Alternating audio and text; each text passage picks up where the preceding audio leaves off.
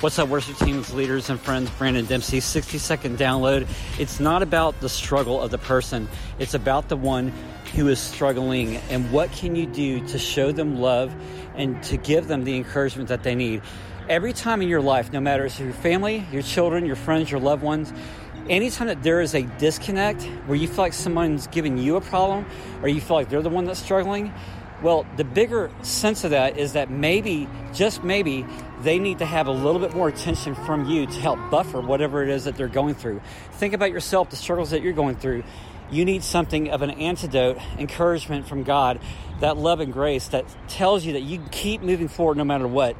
That's the thing that you need as well. So think about more of the love that you can give to yourself, the love that you can give to other people, the ones that are struggling. Think about what you can do to help them in their point of struggle and yourself.